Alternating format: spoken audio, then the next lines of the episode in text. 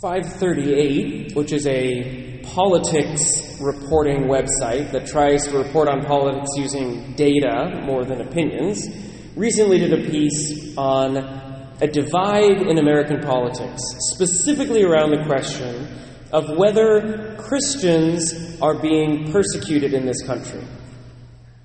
And it was interesting. They didn't tell me anything that I didn't already know, and they didn't come to any real conclusions. But you have two camps on that question.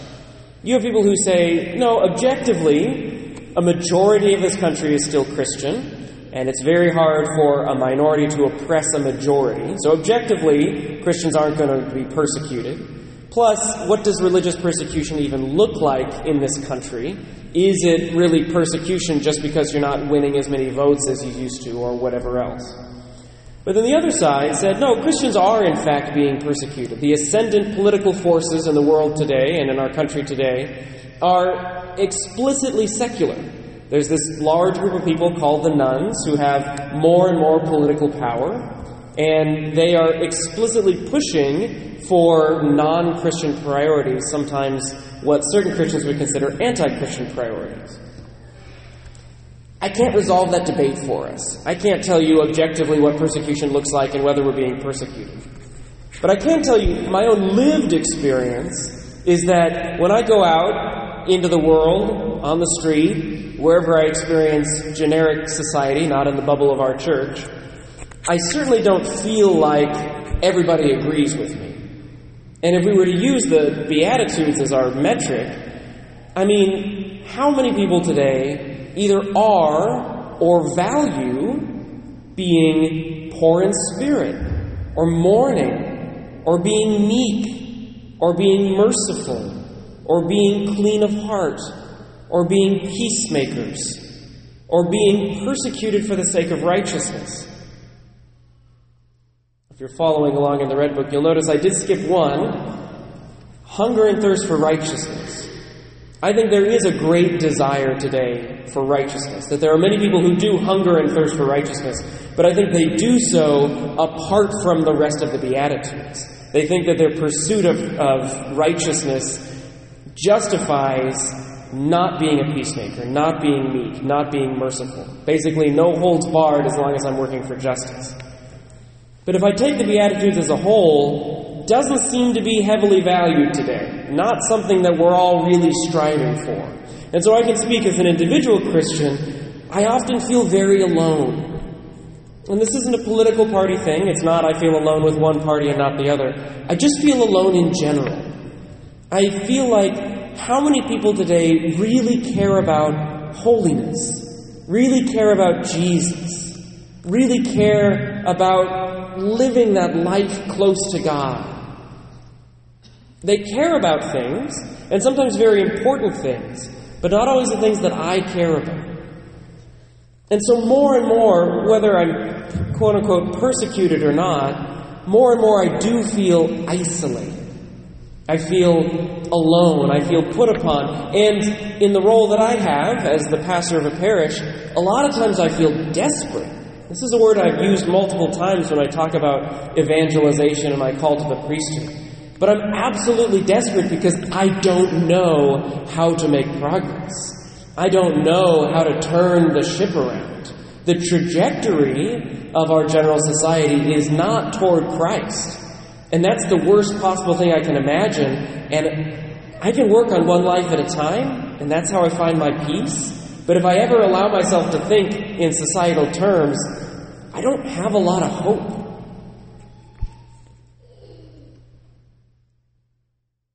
But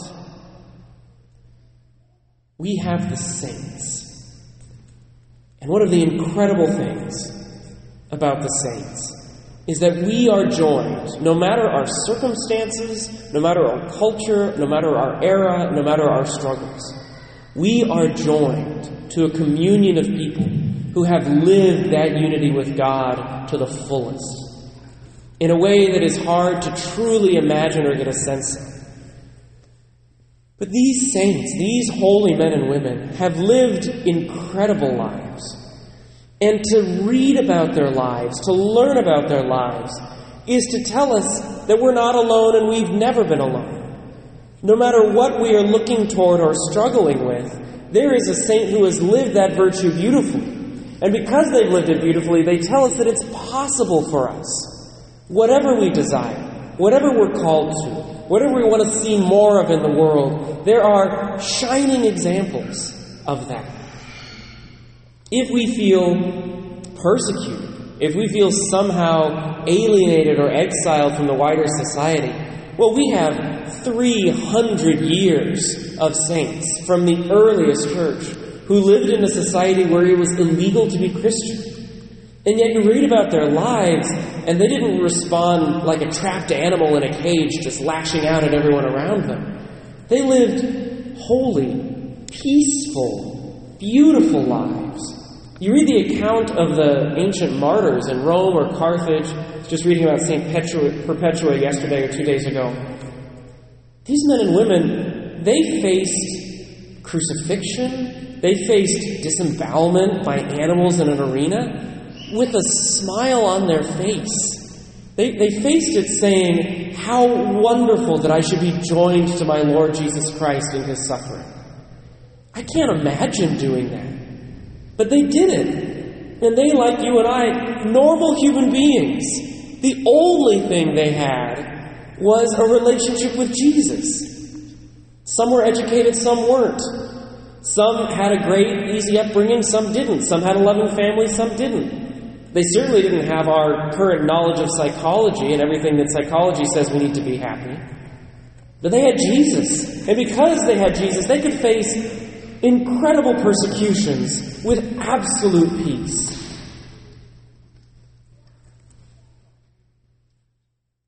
It's amazing. Or beyond them. Once Christianity is legalized, we have saints who say, I feel the call of God to incredible holiness.